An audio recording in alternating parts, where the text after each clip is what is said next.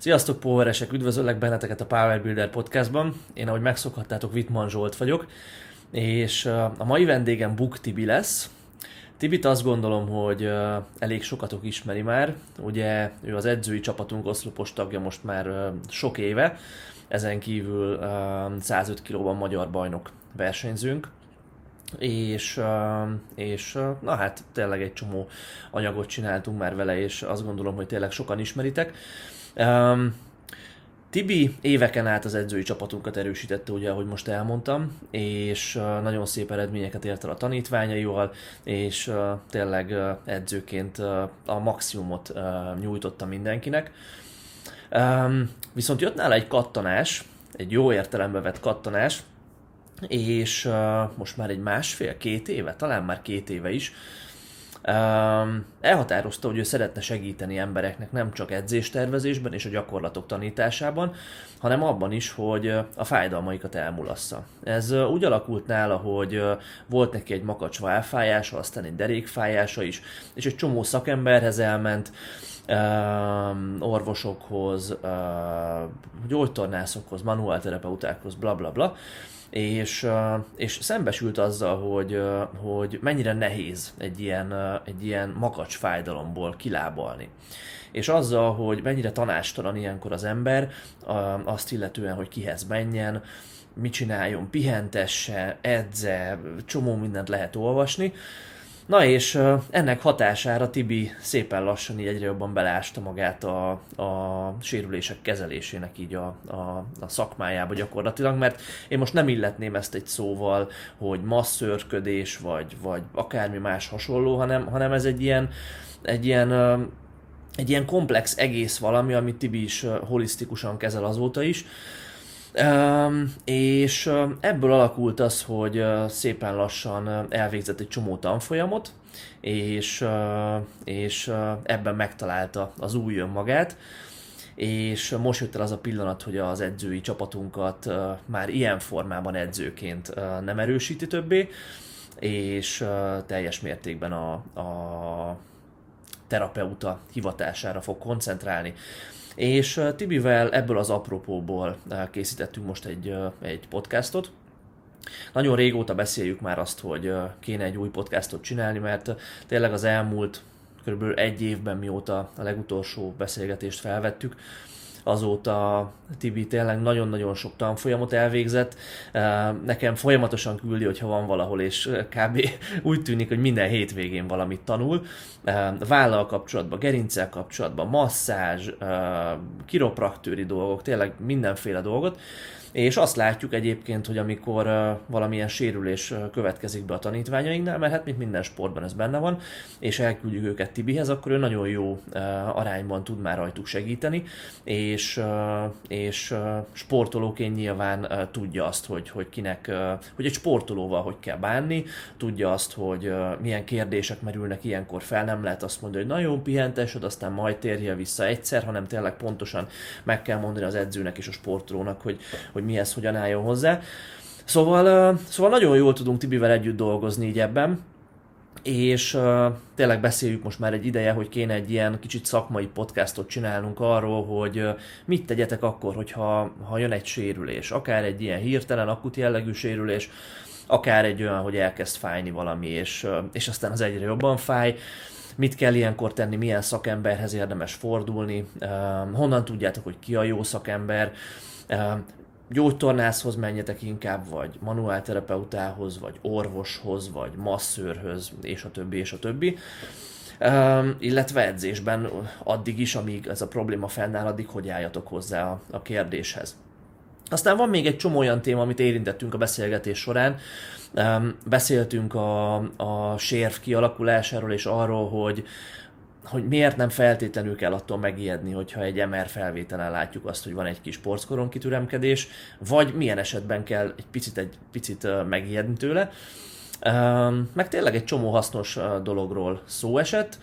Jó hosszú beszélgetés volt, tehát készítsetek be mellé egy kávét, sört, fehérje turmixot, pizzát, akármit, és remélem, hogy ti is hasznosnak vélitek majd. Ilyen régóta beszéljük már, hogy ja. kéne már egy podcast, kéne már egy podcast.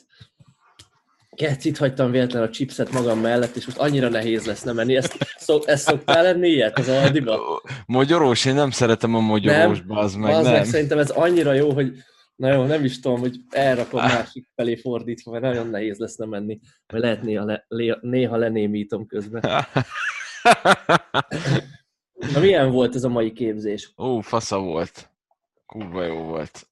De várjál, most ez az a gerinces volt, amit átküldtél, igaz? Nem, azt, azt még a tavasszal csináltam, csak akkor az Ernőtől nem kaptam izét, erre elfelejtett ja, csinálni. Ja. A, nem, nem lett kész az oklevél, azt most adta oda, most ilyen váltam. Ja, fel. válasz, tényleg, mondtad is, ja. igen, igen, igen. Fú, ez nagyon kemény volt amúgy.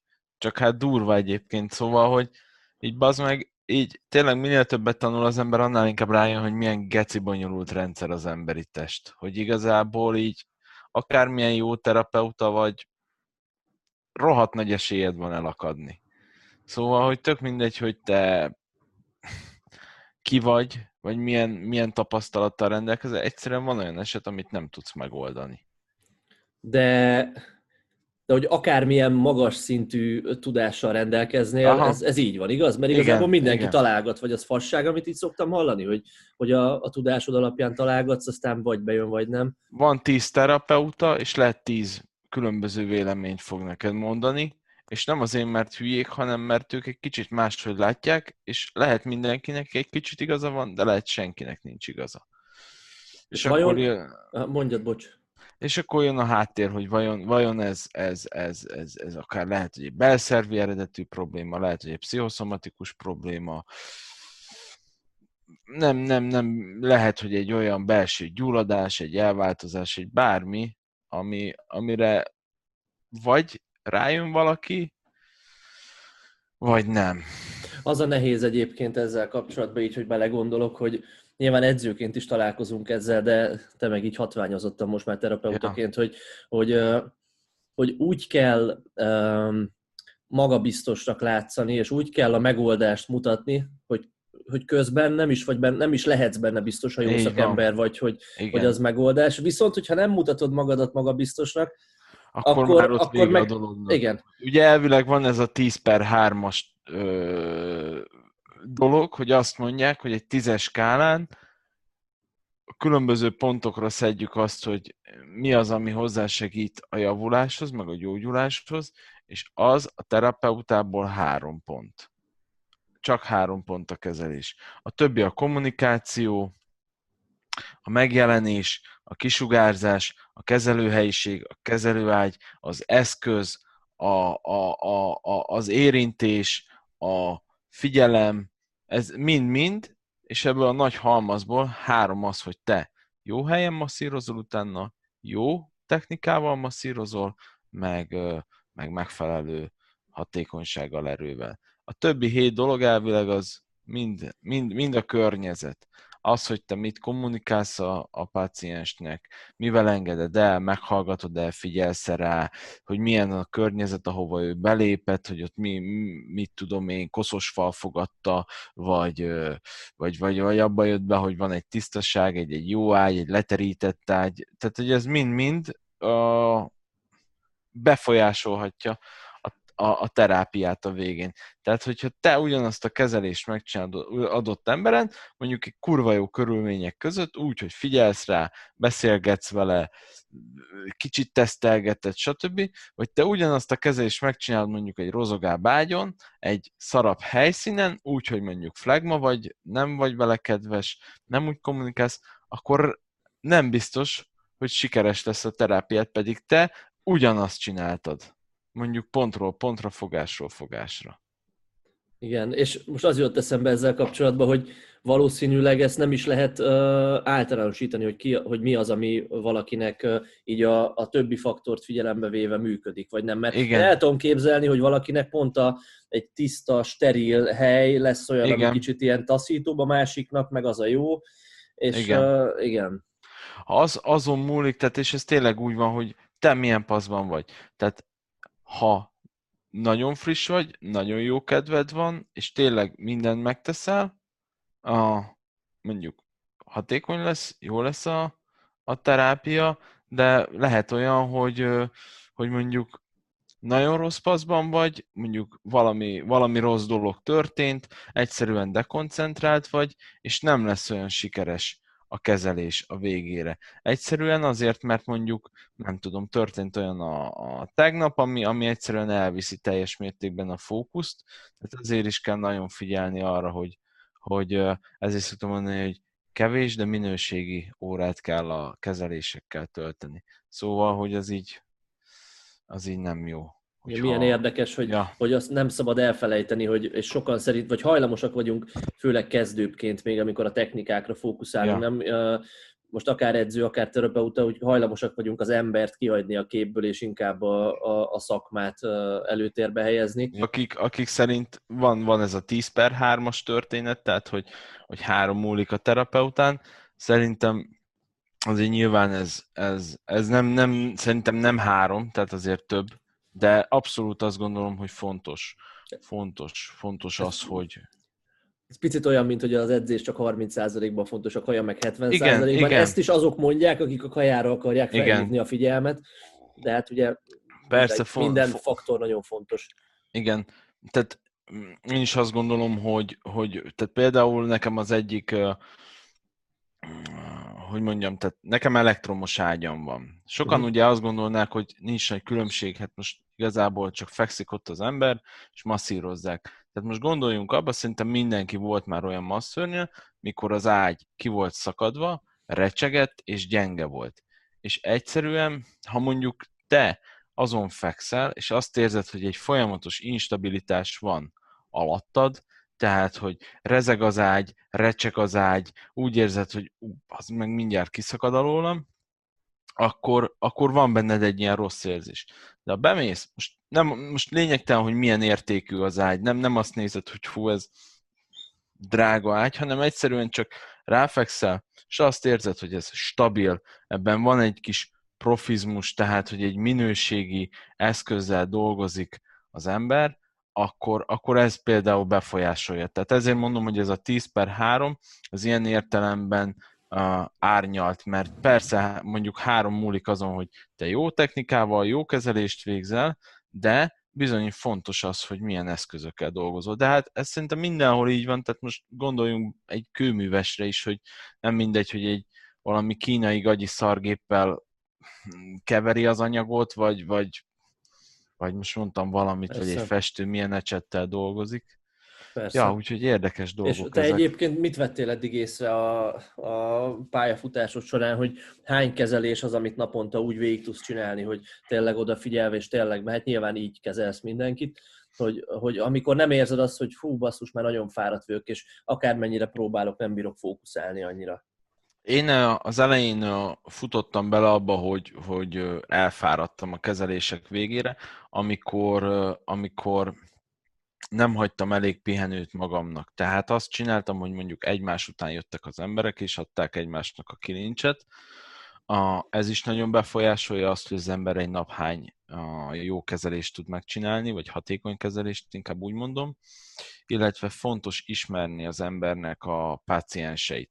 Tehát ha tudom, hogy aznap mondjuk jön hozzám három csaj, aki már korábban járt hozzám, és ismerem őket, és tudom, hogy ők nekik nem egy komoly mozgásszervi panaszuk van, hanem mondjuk fodrászok, és csak az kell nekik, hogy jól szét legyen gyúrva a hátuk, viszont jön három olyan ember, aki, aki, aki viszont tudom, hogy egy komplikáltabb, komolyabb problémával fog hozzám érkezni, mert esetleg üzenetben vagy telefonon beszéltünk pár szót, akkor nyilván ez módosítja a dolgot. Én azt gondolom, hogy egy olyan hat kezelés az, ami egészségesen elvégezhető hosszú távon.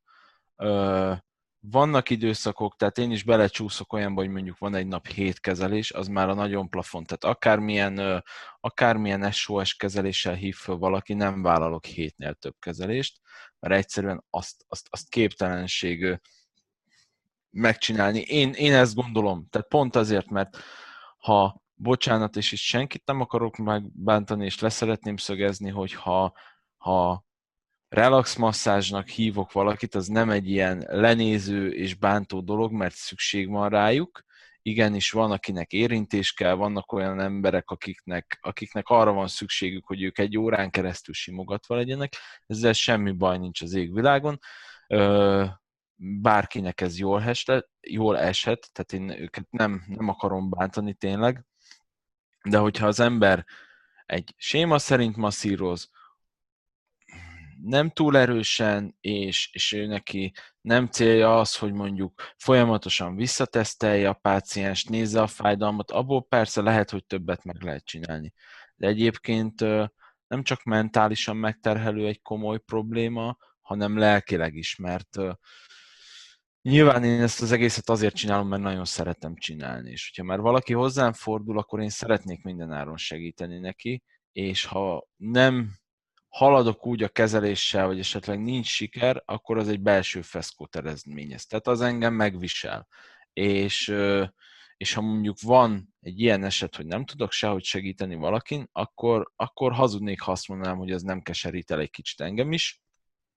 És, és hogyha mondjuk van olyan, hogy egy nap sajnos van egy vagy kettő kudarc, akkor, akkor az nagyon megterhel. És, és nem mindegy, hogy hogy jön hozzám a következő vendég, mert persze az egy csodás világ lenne, és szép és jó lenne, hogy jön három komoly válfájadalommal rendelkező sportoló, mind a háromnak megcsinálom, persze, hát akkor hurrá pozitív az ember, akkor azt mondod, hogy gyertek még százamban, mindenkit meg fogok gyógyítani. De jön három olyan eset, ami esetleg túlmutat az én kompetenciámon, és nem tudok vele mit kezdeni, akkor nagyon-nagyon keményen össze kell szednem a következő három emberre magam, hogy én úgy álljak hozzá, hogy meg fogom tudni csinálni a problémájukat, nem pedig úgy, hogy volt nálam három ember, aki nem tudtam segíteni. Mert hogyha az én magamról nem hiszem el, hogy már pedig tudok rajta segíteni, akkor eleve a terápia hátrányból indul, a kezelés hátrányból fog indulni. Úgyhogy én azt gondolom, hogy hat kezelés az, amit egészségesen meg lehet csinálni. Nyilván, hogyha tudom, hogy ö, ö, lesz egy, kettő, három, négy általános kezelés, akkor mondjuk egy hét belefér. De az csak is úgy kizárólag, hogy egy nagy pihenővel. Tehát én általában ketté osztom a napjaimat, én csinálok egy délelőttös és egy délutános műszakot. Tehát nem úgy masszírozok, vagy kezelek, nevezzük bárhogy embereket, hogy hat vagy hét embert egymás után, hanem két-három masszázs, egy óra, fél óra pihenő, megint két-három masszázs, megint egy fél óra pihenő, vagy két ember, három ember, utána egy két óra hosszabb pihenő, tehát az a lényeg, hogy tagolva van a napom. Pont ezért, hogy, hogy ne legyen túlzottan megterhelő. Igen.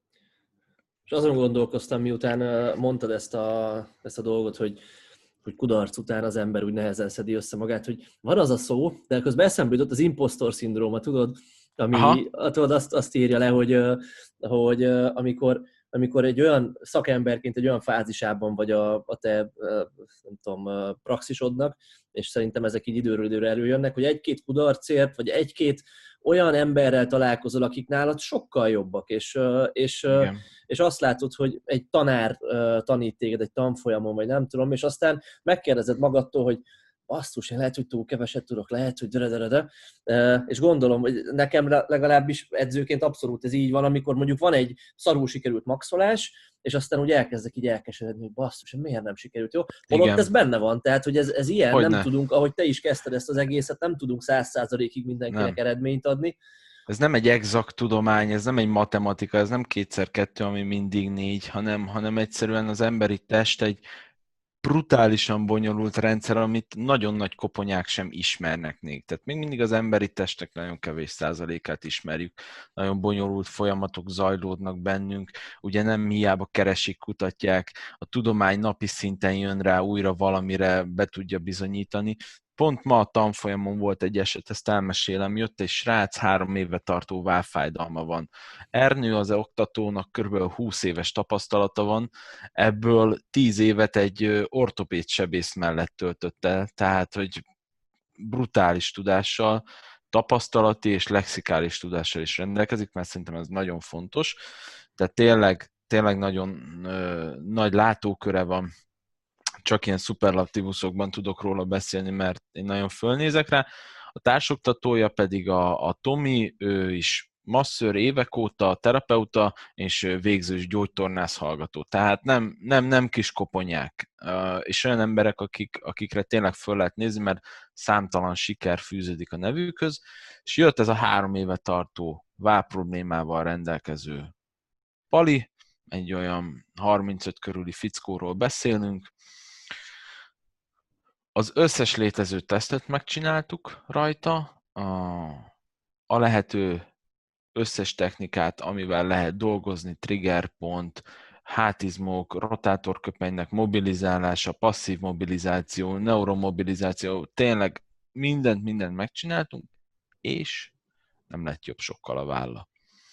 És akkor ilyenkor van az, hogy igen, el kell fogadni, hogy sajnos van ilyen dolog. Nem egy, nem két embernél járt már a pali. Valószínűleg egyébként arra, arra a következtetésre jutottunk, hogy van egy, egy, egy, egy több éve kialakult gyulladás a vállában, ami nem lett megfelelően kezelve, és hiába nyomkodjuk, masszírozzuk, bárhogy, egyszerűen azt, azt kell megszüntetni. De egyébként ez egy reális, hogy mondjam, elképzelés, vagy, vagy, vagy elvárás egy, egy hasonló szakembernek magával szemben, hogy azért a legtöbb fájdalmat azt valamennyire jó lenne, ha meg tudnánk szüntetni, mert én most így laikusként azt gondolom, hogy van olyan fájdalom, amit meg lehet így szüntetni, meg van olyan, ami már olyan krónikussá vált, hogy, hogy, hogy egyszerűen akármit csinálsz, nem. Vagy, vagy hogy, hogy, hogy látod te ezt? Igen, tehát ugye itt a probléma az, hogy volt a héten egy csaj, tehát például, hogy egy kicsit lássa mindenki, hogy milyennek azok az esetek, amiket nem tudok megoldani, tehát hogy, hogy van ilyen is, nehogy azt tehát így most nem magamat akarom fényezni, csak ne úgy képzeljétek, hogy van egy tök egyszerű vagy egyértelmű dolog, és én elengedem, és azt mondom, hogy ezt én nem vagyok képes megoldani. De például volt a héten egy hölgy, 15 éve tartó vál problémával.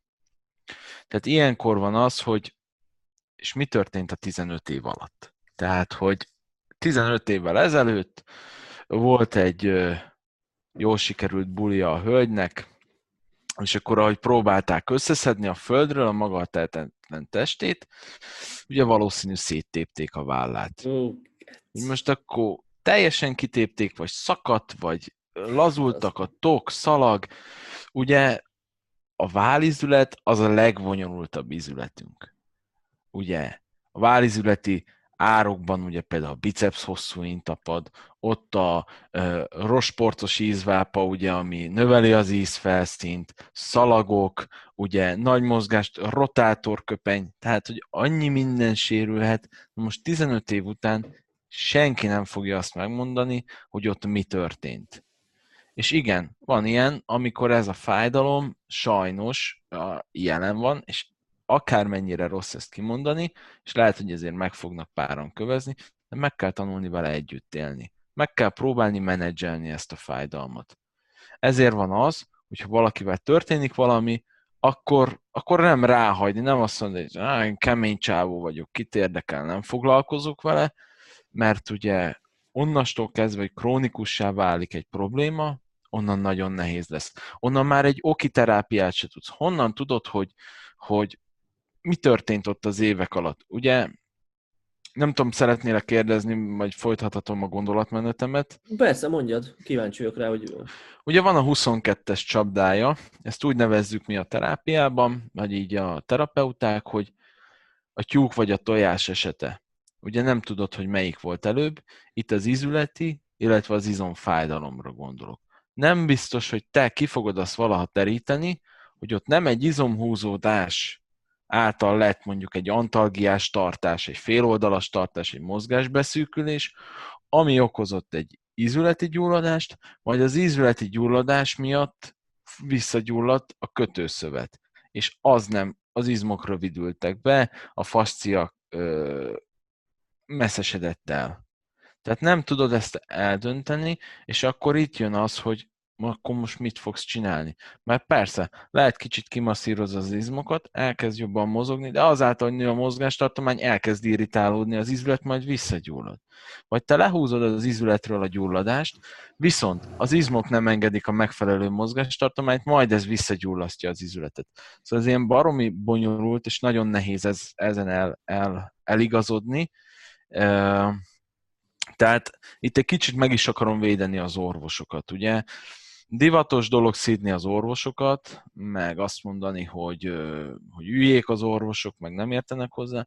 Az orvosoknak van egy nagyon szigorú protokolljuk. Tehát ők azért diplomával rendelkező egészségügyi szakemberek, tehát ők ugye, ők, ők nem csinálhatnak csak így, csak úgy dolgokat. Tehát ők nagyon szigorú szabályok kötik. Más kérdés, hogy ezeket a szabályokat kik határozzák, és miért nincsenek felülvizsgálva, de ez már egy olyan komplex kérdéskör, amiből lehet reggelig lehetne itt beszélni. De a lényeg az, hogy, hogy ezért van, hogy egy doki sem tud megoldást, mert, mert egyszerűen annyira bonyolult ott a probléma, és ilyenkor jön az, hogy egy nagyon hosszadalmas kezelés alatt kell, nagyon hosszadalmas a kezelés, mire helyre jön a probléma, és nagyon motiváltnak kell maradni. És ugye ez a legnehezebb. Mert mit mond az ember? Elmegy két-három kezelésre, és föladja. Mert sajnos van bennünk egy olyan, hmm, hogy is mondjam, a, tehát a legtöbb ember a, azt gondolja, hogy elmegyek Jóskához, Pistához, kettőt végig simít a vállamon, meggyurkodja, csettint egyet rá, megfújja varázsporral, és utána megyek, és százszázalékos lesz. Minden. Igen, mert azt gondolja az ember, nem, hogy hát itt van ez a 20 ezer forint, amit kifizettem a, nem tudom, két kezelésért, akkor a 20 ezer forintért én kérem a válnemfájás cserébe. Igen, hát... igen. Ez, ez sajnos ez nem így működik. Tehát, hogy csak hogy lássátok, hogy mm, miért van az, hogy több kezelés kell mondjuk ahhoz, hogy egy válfájdalom megoldódjon, ha már mondjuk krónikussá vált. A kis, nagyon röviden, mert én sem vagyok biológus, és nem is akarom magam hülyének nézetni, hogy mondok olyan dolgokat, amiben brutálisan bele lehet kötni, de nagyon-nagyon konyha nyelven, ugye a lényeg az, hogy a testünk folyamatosan ugye stabilizációra törekszik akkor, hogyha valahol instabilitást érez. Ugye ez az instabilitás, ez jöhet abból, hogy ülő életmódot ülök, és állandóan mondjuk túlnyújtom a hátamat, és egy idő után a test úgy van vele, hogy ez már túlzottan elkezdett nyúlni, bestabilizálom. Vagy történik egy szakadás, egy sérülés, és hogy óvja, az, óvja a test az adott területet, az agy bestabilizálja. Ezt a stabilizációt azzal tudja elérni egy idő után, hogy kálcium ionokat kezd el oda küldeni az adott területre. Ugye a kálcium ion miatt előjön a messzesedés. Ugye erről már hallott mindenki, ezt úgy kell elképzelni, mint hogyha, mint amikor a gumiszalag kiszárad, és utána nem lesz ruganyos, hanem már csak repedni, szakadni, törni tud. Vagy mint hogyha, mintha a fasciát elképzeljük, az olyan, mint hogyha a testünket alatt egy, egy harisnya lenne, és ez a harisnya alapvetően a háromdimenziósan a tér minden irányába tökéletesen nyúlik, mozog, tágul, viszont hogyha ez elkezd filcesedni, akkor ezután nem tud elmozdulni. Ez olyan, mintha egy harisnyát mondjuk messzes vízbe mártanál, és utána megszűnne az elmozgathatósága, a ruganyossága. Tehát az a lényeg, hogy ha van egy adott probléma, és ez a kálcium, tehát ez a messzesedés kialakult, ezt föl kell törni. Egyszerűen. Tehát ezt mechanikusan, már bocsánat, de szét kell baszni. Tehát ilyenkor van az, hogy szét kell nyomni, szét kell köpőzni, szét kell könyökkel gyúrni, mert egyszerűen föl kell törni ezeket a, ká, ezek, ezeket a messzesedéseket, hogy ezt a szervezet el tudja a, szállítani. És ez egy nagyon lassú, nagyon hosszadalmas folyamat, és emellett nagyon-nagyon fontos az aktív terápia is. Tehát az, hogy te egy kicsit megtörted, fölazítottad, utána nyújtsd, mozgasd, mozgasd, hogy az mozgékony maradhasson. Mert én hiába töröm föl, hiába megyek végig könyökkel, az ugyanabban a pozícióban marad, az visszastabilizálódik. De ha közte az ember mozgatja, nyújtja, akkor megint mindig egy picit előrébb lehet menni. De érdekes, akkor gyakorlatilag, amikor letapadásokról beszélünk, akkor valami hasonlóról beszélhetünk? Tehát Igen. én eddig mindig azt gondoltam, hogy a letapadás jó fasság, hát most nem tud letapadni úgy egy izom, meg minden, de akkor a fasciáról beszélünk ilyenkor. Igen, igen. A, a szöveteinkről. Ugye, ugye most, ugye a fascia az bejött egy pár éve, most már nem hogy könyvet, hanem könyvtárat lehetne nyitni róla. Én nem is akarok bemenni, belemenni túl részletesen. A kicsit, hogy a kontrasztot lássátok, ugye 20 évvel ezelőtt azt mondták, hogy fascia, izompója, pont. Ennyi. Nem, nem is, még, még, még gyógymaster is ennyit beszélnek róla. A fascia, például az FDM szerint minden kollagén tartalmú kötőszövetes elem a szervezetünkben, a testünkben. Tehát a csont is ugye egyfajta fascia, csak az több kálciumion tartalmaz. ugye az inak, a szalagok, ugye maga a nagy fascia vonulataink, ugye az izmok is, az izomsejtek is fasciában vannak benne, mert ugye, ha belegondolunk, a születésünk pillanatában nem izmokból vagyunk, hanem egy kötőszöveti zsákocska vagyunk, és abba kezdünk el kifejlődni. Tehát mindenhol legelőször a fascia van, és abban növünk bele tulajdonképpen, tehát ez nagyon érdekes. Tehát van egyszer az, amikor még 20 éve azt mondták, hogy jó, fascia, kötőszöveti elem, izompója, puf, ebbe köti az izmokat, megadja a formájukat, jó, ne beszéljünk róla többet. Most ugye van egy olyan ág, ami ott tartunk, hogy mindent a fasciára fog, és mindent, mindent a fascia csinál. Én nagyon kicsi vagyok ahhoz, hogy ezt megmondjam, hogy melyik a jó irányvonal, és, és melyik a jó gondolkozásmód. Azt mondom, hogy nyitottnak kell lenni, és mind a kettőt figyelembe venni.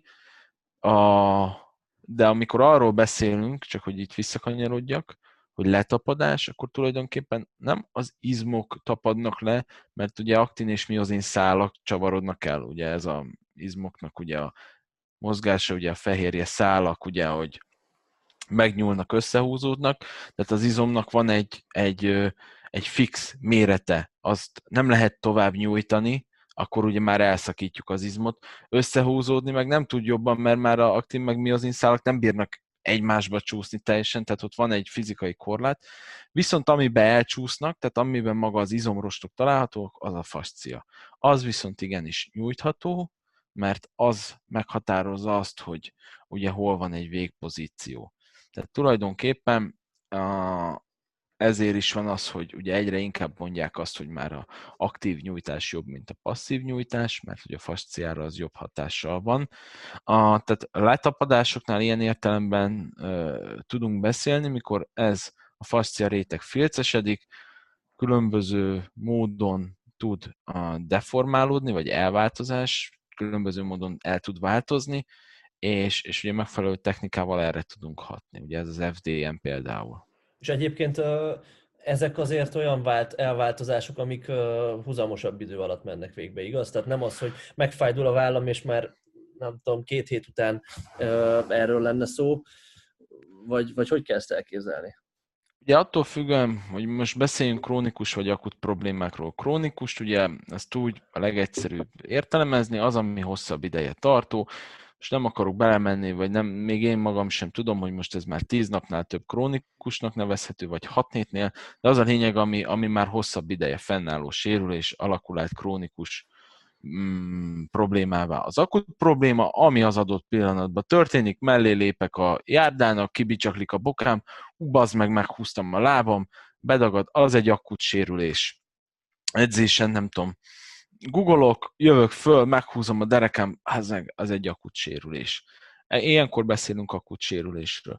Az akut sérülések kezelhetőek egyébként a legjobban, csak sajnos Magyarországon én azt gondolom, hogy mi ott tartunk, hogy akut sérülést senki nem mer kezelni, illetve kezeltetni. Tehát az nagyon brutálisan belénk van nevelve, hogy valami akut, tehát valami sérült frissen, azt hozzá nem nyúlhat senki, ahhoz nem érhet semmi, azt pihentetni, polcolni, kötözni, jegelni, krémezgetni kell, várjunk 6-8 hetet, mire megengedjük Jóskának, a terapeutának, hogy hozzáérjem. Mert mindenhol én is azt gondoltam, hogy ez így van. De ha belegondolunk egy picit józan paraszt észre, mivel jobb dolgozni egy gyurmával, ami még puha, nedves, és könnyen mozgatható, könnyen formálható, vagy azzal a gyurmával, amit kiteszünk három napra a nap, három napig a tűző napra, és utána próbálod megformálni.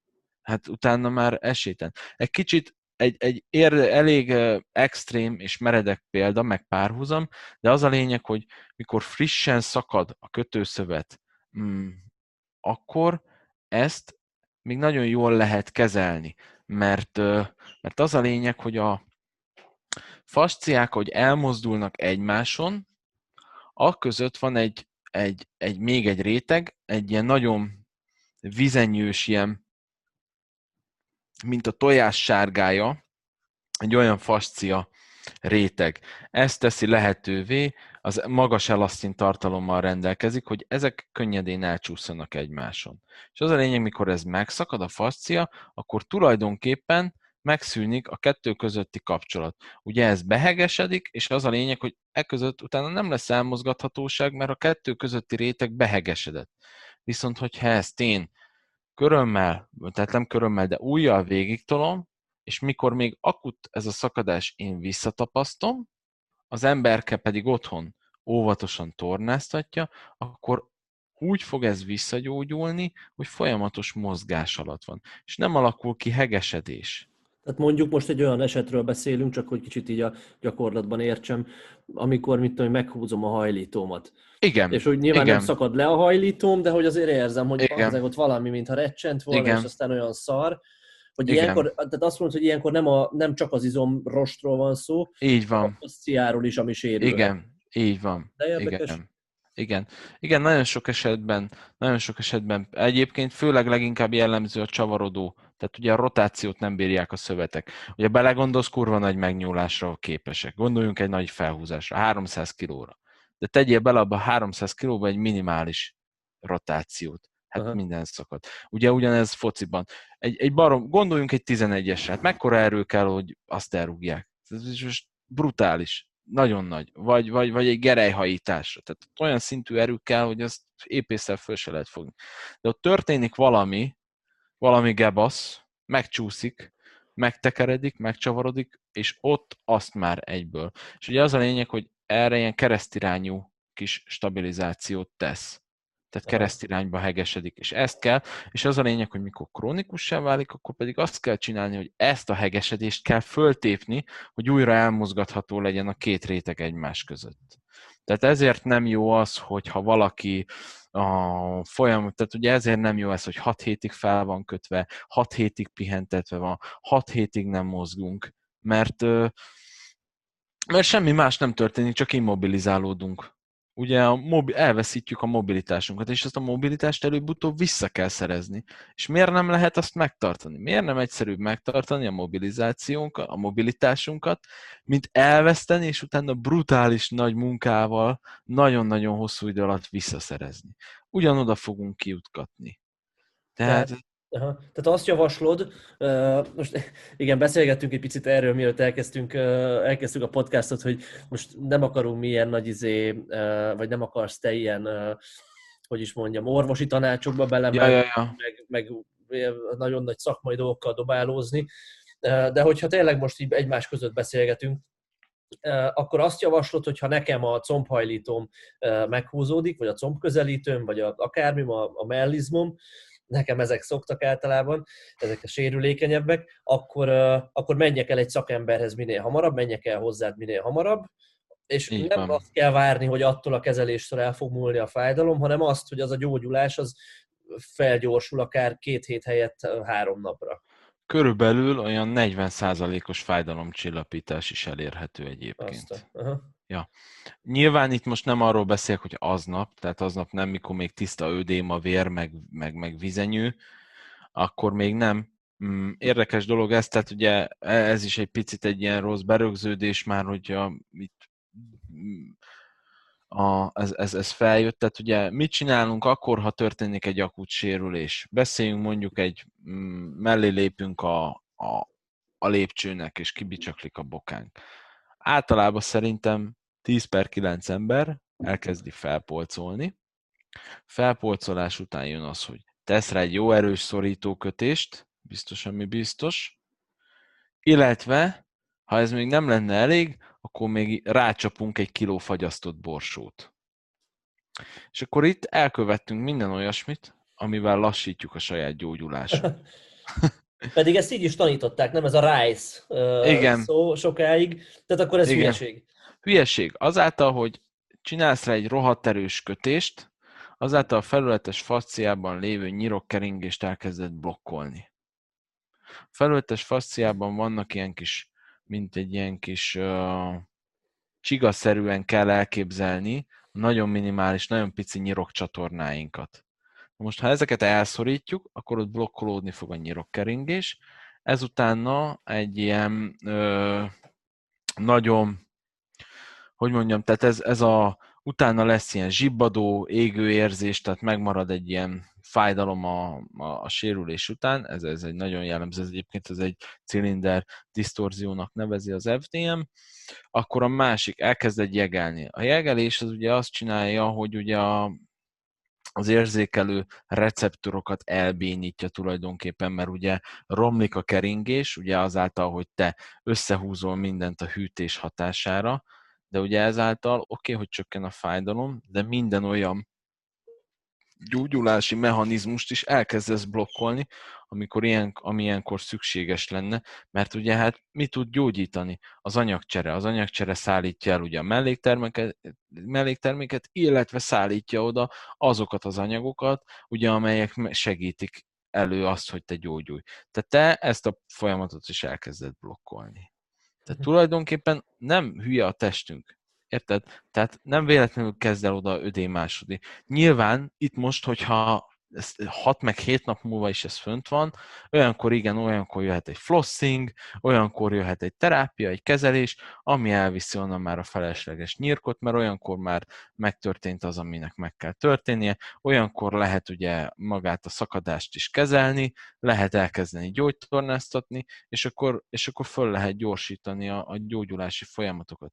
Csak csak ugye azáltal, hogy én mondjuk immobilizálok egy sérült részt, nem mozgatom és jegelem, ezáltal abszolút elősegítem azt a hegesedési folyamatot, ami rossz, rossz pozícióba fogja stabilizálni a mi bokánkat.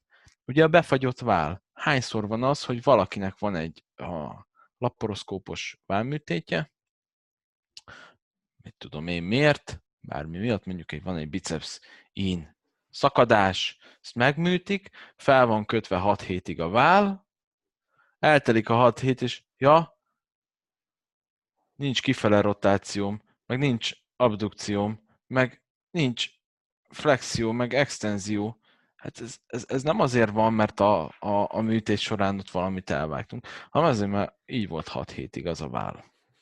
ja. És minden létező elem ott összeszűkült, összekötött, és ezt utána baromi nagy meló ki. Nem véletlenül beszélgetek, ugye nyilván mindig paciensekkel, meg ismerősökkel. 20 évvel ezelőtt még megműtötték valakinek a keresztszalagját, két hónapig fekvő gipsz volt. Most megműtik a keresztszalagodat, három hét után azt mondják, hogy menj, sétálj, mozog, Mm, vagy, vagy X, tehát hogy sokkal-sokkal rövidebb az az idő, mikor azt mondják, hogy te most már mozgathatod.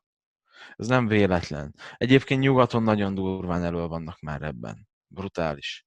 Tehát mi még, még, még a, a, az itthoni sebészet, az, meg, meg a sportsérülés kezelés, az, az elképesztően le van maradva egyébként. Mármint hm. így orvosi szinten. Tehát te egy Németországban sérül és szenvedsz el, akkor a doki az megfogja, és FDM-ezni fogja a bokádat. Tehát hozzád nyúl, csinál valami kezelést. Itthon mit csinálnak? Nem ér hozzád. Nem. Nem csinál semmit. Max kírja a fizikoterápiát. És ennyi. Ennyi maximum. Mondom, ez nem bántani akarom őket, mert én egy senki vagyok ahhoz képest, hogy egy orvost minősítsek, csak így érdekességképpen, hogy nálunk ez hogy van, meg külföldön hogy van. Nyilván a haladás az mindig lassú az ilyen területeken. Igen. És ez egy érdekesség megint nem, hogy, hogy mi az, ami elfogadott orvosilag, és hogy, hogy, hogy milyen folyamatokon kell keresztül menni egy új módszernek, vagy egy igen, új, igen. új megközelítésnek ahhoz, hogy azt mondják, hogy na most már ezt, ezt tényleg lehet használni, vagy lehet, hogy már most is lehetne, de még tíz évet kell rá várni, hogy ezt elfogadják, és tíz év alatt meg nem használhatom ezt a módszert, Igen. és az, az nem jó. Az FDM terápiáról ugye az, azt tudni kell, tehát az már itt sokat emlegettem, fascia disztorziós modell. Ez onnan jött, hogy azt mondják, hogy a fasciával jelenleg ö, olyan, tehát jelenleg vannak olyan ismereteink, amely alapján egy ilyen modell felállítható, hogy a fasciában milyen ö, elváltozás jött létre. Ezt egy ö, Tipaldos nevű amerikai orvos fedezte föl, volt neki egy, egy azt hiszem, sürgősségi doki volt, bement hozzá három ember, mondta, hogy hogy fáj, honnan, hova, felírta nekik a gyógyszert a protokoll szerint, és aznap bement egy negyedik ember ugyanaz a fájdalom, és azt mondta, hogy basszus, hát most már nem igaz, hát orvosként csak ennyit tehetek, hogy felírom azt a kurva gyógyszert.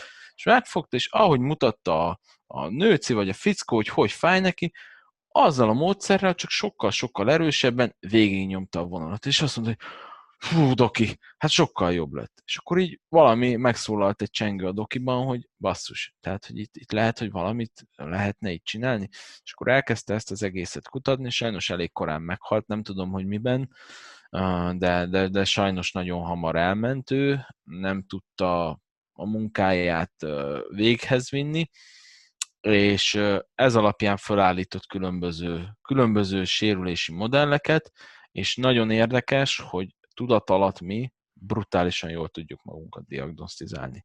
Tehát az MR-t nem szidni akarom, de hogy, hogy sokkal pontosabban tudunk egy-egy fájdalmat egyébként sokszor meghatározni, mint az MRI felvétel. Tehát ez tudat alatt bennünk van, hogy hogy mutatjuk, és az milyen disztorziónak, milyen elváltozásnak felel meg, és azt milyen kezelési móddal lehet kezelni. Na jó, erre most már muszáj, hogy példát mondjál, mert erre kíváncsi szerintem mindenki, hogy mit csinálunk olyankor, ha valami történik. Attól függ, tehát például mondjuk beszéljünk egy, mondjuk a triggerbandről. A triggerband az az, amikor hosszant irányban csavarodás történik, szakad föl a fascia, húzódik meg. Ez például a legjellemzőbb, mikor azt mondja valaki, hogy figyelj csak, innestől idáig fáj, nagyon ég, nagyon húz, olyan, mintha egy, nem, nem tudom, itt, itt, itt húzódik égő érzés. És ilyenkor a, ez valószínűleg egy triggerband disztorzió, és tulajdonképpen ennek a kezelése az, erre nincsen ilyen, nincs, tehát vannak jellemzően vonalak, de mindig azon a vonalon kell végigmenni, amit a páciens mutat. Például az FDM az a, fú, ez most nehogy valaki emiatt lelőjön majd, de hogy egy ilyen egyszerű kezelési mód, ha lehet ezt szót használni, mert nem keresi az, nem, nem kutatja az okokat. Nem mondja azt, hogy na, akkor ez most a trapézizon felső része, vagy a levátor scapulé, vagy, vagy, vagy nem tudom, a kis görgetek, most csak mondok valami izmot, hanem azt mondja, hogy jó, tök mindegy, mi ott az anatómia, mi megy ott, neki itt, itt, innestől ide fáj, hát akkor én azt kezelem. Ami érthető, mert most miért menjen abba bele, hogy vajon honnan jöhet az a fájdalom? Mert nem biztos, hogy mert a testünk az nem egy lineáris dolog. Tehát lehet, igen, persze, lehet, hogy neki volt egy térdsérülése, amiatt biceget sokat, fölhúzta mindig a vállát, és beállt. Tehát lehet ilyenekbe belemenni, és tök jó, ha valaki ez elkapja ez a vonal, és ugye erre mondják a pont volt egy beszélgetésem az egyik páciensemmel, hogy így anatómia, meg úgy anatómia, és ha az FDM szerint gondolkodok, akkor fölmerül az, hogy kit érdekel az anatómia. É, te nem tudod, hogy neked a trapézi, musculus trapezius felső részet fáj, te azt tudod, hogy innestől idáig fáj, bazd meg, és csinálj vele És valamit. az a kérdés, hogy segít -e ebben az anatómia, és onnantól, hogyha, az, hogyha nem segít az adott modell szerint, akkor tök fölösleges. Igen. Akkor például van a cilinder disztorzió, az az, amit az előbb mondtam, tehát az, amikor a, a bőr alatti elsődleges fascia rétegben kialakul egy olyan elváltozás, hogy valami miatt hosszú ideig a felső nyirokcsatornáknak a keringése blokkolva van, és ezáltal ez egy ilyen vándorló, égő, zsibbadó, fájdalmat okoz. Nagyon sokszor van, hogy valakit késztőalagút szindrómával megműtenek, holott kurvára nem késztőalagút szindrómája volt, hanem egyszerűen csak egy cilinder disztorziója. Nagyon sokszor az van, hogy mi, valaki azt mondja, hogy figyelj, innestől idáig zsibbad. Azt mondja a doki, jó, menjen el emerre. Elküldik emerre, fuha, az ott egy nyaki porckorongsérv. Műtsük meg. Megműtik a nyaki porckorongsérvet, majd visszamegy 6 hét múlva, hogy ugyanúgy zsibbad akarom. Mert baromira nem a sér volt ott a problémás. Semmi köze nem volt annak a sérnek lehet ahhoz a, a, ahhoz a kisugárzó zsibbadó fájdalomhoz, lehet elég lett volna két-három alkalommal ő cilinder disztorzióját kezelni, és megoldották volna a problémáját. Ez mitől alakulhat ki? Ez kialakulhat akár attól, hogy mondjuk tényleg elfekszi az ember valami nagyon rossz pozícióban, túlságosan szűk ruhát hord sokáig, akkor például ilyen túlzottan erős masszáskezelés is kiválthatja. Tehát például ezért szoktam mondani, mikor jön hozzám egy csaj, hogy ö, észre kell, tehát mondjuk ilyen értelemben nincs értelme egy másfél órás hátmasszázsnak, mert ott már akár egy cilinder disztorziót okozhat a terapeuta. Úgy, hogy ő a lehető legjobb szándékkal kezelte a páciensét, tehát ő nem akart rosszat neki.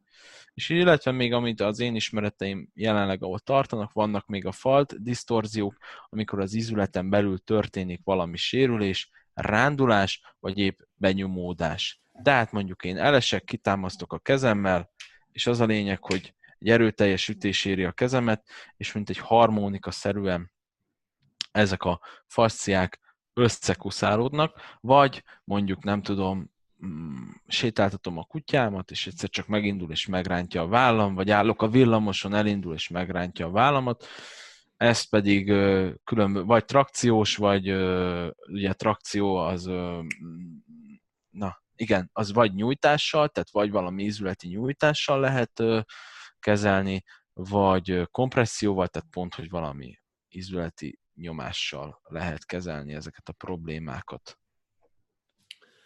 Szóval gondolkoztam most közben, hogy hogy most nyilván mondott te, hogy, hogy ki vagy ahhoz, hogy véleményt mondjál sok mindenről, én meg pláne ki vagyok, de hogy, hogy, hogy érdekes az, hogy, hogy, hogy az ilyen ősi, akár távol-keleti, vagy akárhol nézünk körül gyógymódok is hatékonyak nagyon sokszor. Nagyon és, és mégsem volt nekik, vagy annak ellenére, hogy nem volt nekik ilyen képalkotó berendezéseik, mint amilyen nekünk van. Tehát, hogy valószínűleg nem is kellett, hogy lássák ahhoz, hogy mi van bent, ahhoz, hogy egy, egy problémával tudjanak így megbirkózni. Az emerivel kezdeném itt az egészet. Ugye az emerit az mindenki tudja, hogy mi, ugye ez egy képalkotó eljárás, ugye nem olyan, mint a röngen, mert a röngen ugye csak a, a, a, a, a csontot látja, ugye nagyon, ugye a lágy részeket egyáltalán nem, ugye azt a röngen sugár átvilágítja, nem vagyok mérnök, és nem tudom elmagyarázni, hogy az emberi hogy működik, ugye az ilyen mágnesesség által, és akkor ugye az a lényeg, hogy az a lágy részeket is látja. Tehát azt mondja neked, hogy neked van mondjuk egy tokhon belüli szakadásod, akkor azt látja az MR felvétel vagyis hát az MR felvétel lefotózza, és ezt az orvos utána tudja diagnosztizálni. Vagy ugye van egy sérved, egy kitüremkedett sérved. Ez jó nekünk? Azt gondolnánk, hogy persze, de kurva jó, látjuk pontosan, hogy mi van ott. Viszont ez egy kép, ez egy pillanatnyi fotó. Ez ebben a pozícióban készít rólam egy fotót. De bazd meg, nekem itt fáj a vállam. Érted? Hogy persze ad egy támpontot, és nagyon sokszor ö, valóban az a probléma, amit az MR mutat, de mi van akkor, hogyha nekem mondjuk a tíz évvel ezelőtti labrum szakadásomnak, vagy, vagy nem tudom, most mondok valamit, vagy, vagy ö, szalagszakadásomhoz, semmi köze ahhoz, hogy nekem itt fáj a vállam. Az ég egy a világon. És ugye a sérvel kapcsolatban ezért van egy nagyon nagy problémám nekem, hogy nagyon sokszor valakinek fáj a dereka, azt mondja, hogy elmegyek, megröngeneztetem. Vagy na, emerisztet, elmegyek egy emerire, megjön az MR felvétel, mutatja, hogy nem tudom, diszkusz hernia, kiszakadt porckorongsér, elmegyek a dokihoz, a doki ad egy a szteroid injekciót, belevágja, lehúzza a gyulladást valamilyen szinten, majd 6 hét múlva ugyanúgy fáj a derekam. Miért van az? Bár lehet, hogy az a sér már 10 éve ott van, és semmi köze az én derékfájásomhoz. Az ég egy a világon. Úgyhogy igen, így visszakanyarodva a, a, a kérdés, hogy a témához, hogy ugye az ősi meg a népi gyógyászok, én azt mondom, hogy nagyon méltatlanul a, kilettek ők űzve így a világból, a, így a nyugati világban. Nekem van is egy személyes történetem erről, ezt elmesélem, aztán majd mm, ha nem érdekes, akkor tovább görgettek. Szóval nekem a, a tehát a nagypapámnak a nagymamája, az most nem is tudom, az mi nekem, már ők nagyanyám, ők, valami ilyesmi, igen. igen. Na, ő képzeljétek el, hogy ő, ő gyógyító volt, javasasszony volt, a nagyapám még emlékszik gyerekkorából, hogy mentek a, az öreg lányhoz a faluból, kenegette az embereket, pakolásokat csinált a kezükre, ugye megfázás, felfázást, ugye mit tudom én összeállított nekik ugye olyan gyógyfüves főzetet, amiben a nőknek ugye bele kellett ülni, hogyha fölfáztak, vagy a férfiaknak, és uh, ugye jött a, a, az átkos korszak, és az öreg lány börtönbe zárták kuruzslásért. Uh-huh. Nem tudom, mennyit ült, mennyit volt börtönben, és miután kiengedték, soha többet nem gyakorolta utána a gyógyítást. És ki tudja, ha azok az emberek nincsenek így eltiporva és megtörve, és a nyugati nagy, okos, felvilágosult gyógymóddal ezt a tudást összevegyítjük, és hagyjuk fejlődni, akkor most hol tartanánk? Nem azt mondom, persze, valakinek van egy ö, cukorbetegsége, akkor ott hiába borogatod kamilla teával a hátát, ő meg fog halni, mert a cukra felborul, és kómába esik. De nem hiszem, hogy, hogy mindenre egyből, tehát ha belegondolunk, hogy egy kurva neocitránban mik vannak, akkor, és ezt valaki elmagyarázná nekünk, akkor szerintem elég sokan így leülnénk, és azt mondanánk, hogy bazdmeg, én ezt nem akarom meginni. Most nem akarok meg ilyen, ilyen gyógyszermaffia, meg ilyesmi, mert nem vagyok ilyen összeesküvés elméletes, meg, meg szükséges egy gyógyszer, csak azt akarom ezzel érzékeltetni, hogy, hogy nagyon nagy tudást ö, vesztettünk el, én azt gondolom az elmúlt száz évben, amivel ha most előrébb lennénk, akkor sokkal hatékonyabban lehetne gyógyítani, és talán sokkal nagyobb megbecsülés is lenne az orvosoknak. Sokkal emberibbek lennének, nem az lenne, hogy vagyok én itt, és van itt az orvos és egy abszolút aláfölé rendeltségben érzem magam, és nem bírok nyugodtan föltenni egy kérdést, nem, nem merem megkérdezni az orvostól, hogy most pontosan mi a bajom, mert leszid, elzavar, elhajt, de mindegy, nagyon, nagyon nehéz téma ez, és, és, és mindennek megvan az oka, lehetni politikát, egészségügy, de, de a lényeg az, hogy ugye régen nagyon sok, mindenhol máshol volt olyan, azt hiszem az íreknél volt, hogy csak az első szülött fiú, nem, vagy ott volt az, hogy a hetedik szülött fiú lehetett orvos, vagy tehát nem orvos, hanem ilyen népi gyógyító, akkor a norvégoknál is megvolt, hogy nem tudom, csak a nők, és már ott ők rájöttek, hogy ha én valakit krémmel kenegetek, nyomkodok, dökönyézek, akkor, akkor neki jobb lesz, hogy ha ráállok a hátára és végig taposom, akkor jobb lesz a derek. A vibrációs technika. Volt olyan népi gyógyászat, hogy ráfektették az embert egy deszkára, és a deszka végét elkezdték ütni és azt mondták, hogy jobb lesz a derekának, és tényleg azt. jobb lett, és miért lett jobb? Mert lehet kapott egy olyan vibrációs tréninget, most meg megveszed a pisztoly 150 ezer forintért, és ott tartunk, ott tartunk, hogy, hogy már valamit tudtak ezelőtt évszázadokkal. Csak, ja. igen, és uh, ugye például ott vannak ugye a, a csontkovács, ugye a csontrakó, az ugye a, a ló, a, a lópatkolókból, meg a, a, tényleg a kovácsokból lett egyébként. Tehát tényleg? ők már persze, mert erősek voltak nagyon, uh, jó mozgásuk volt, tehát ugye meg volt a dinamikájuk, ugye a, a lovakat is, ugye az állatcsontkovácsolás is ugye az egy nagyon régi dolog, a lovakat kezelték, rájöttek, ha húzza a lábát, és kimozgatják a csípőjét, akkor nem kell utána levágni a lovat. Ebből alakult ki. Nyilván most van a csontkovácsok ellen is egy brutális hadjárat, és, és nagyon sokan szidják őket. Vannak benne jogos dolgok, mert tényleg van, aki, aki nagyon tudattalanul végzi a munkát, de alapvetően vannak olyan népi gyógyászok, akik szerintem, akik úgy csontrakók és csontkovácsok, hogy fogalma nincs arról, hogy ő mit teker, mit, mit csavar, de hogy ezerszer többet ér, mint egy három diplomával rendelkező gyógytornász. Mert a gyógytornász belerak mindent, csak épp a lényegről elsiklik. Erre mondjuk azt, hogy nem látja a fától az erdőt. És így most megint nem akarom színi a gyógytornászokat, mert nagyon jó szakemberek vannak köztük, és és, és nagyon sokszor az ő tudásuk és az ő szakértelmük segít valakit a gyógyuláshoz, de de azt gondolom, hogy, hogy nagyon sok az olyan is, aki életébe nem tudod, nem volt egy normális sportterhelés alatt, nem látott, nem volt egy, egy, egy, egy, egy olyan szituációban, amikor ezt normálisan fel tudnám mérni, ugye gondoljunk az erőemelésre, 10-ből 8 gyógytornász, ja Istenem, ne gugolj hátom, mert szétrobban a gerinced. Hát azért nem így lettünk mi megteremtve. Igen. Nem, egyébként szerintem tök jó, hogy ezt mondod, mert um, persze mindig, hogyha ha egy szakemberhez elmész, és az a szakember legálisan működhet, akkor felmerül a kérdés, hogy milyen regulációk vannak, amik engedik azt a működést. De nagyon divat lett manapság, azt látom, a gyógytornászok körében köpködni a, azokat, akik nem rendelkeznek uh, hasonló diplomával és igen, tehát nem, persze most hogy tennénk ebbe igazságot, nem lehet ebbe igazságot tenni, nyilván van, van ebben igazság, amit mondanak, de, de na hát most csak így józan paraszti észre gondolkodva nem csak egy úton lehet valamit nagyon jól csinálni.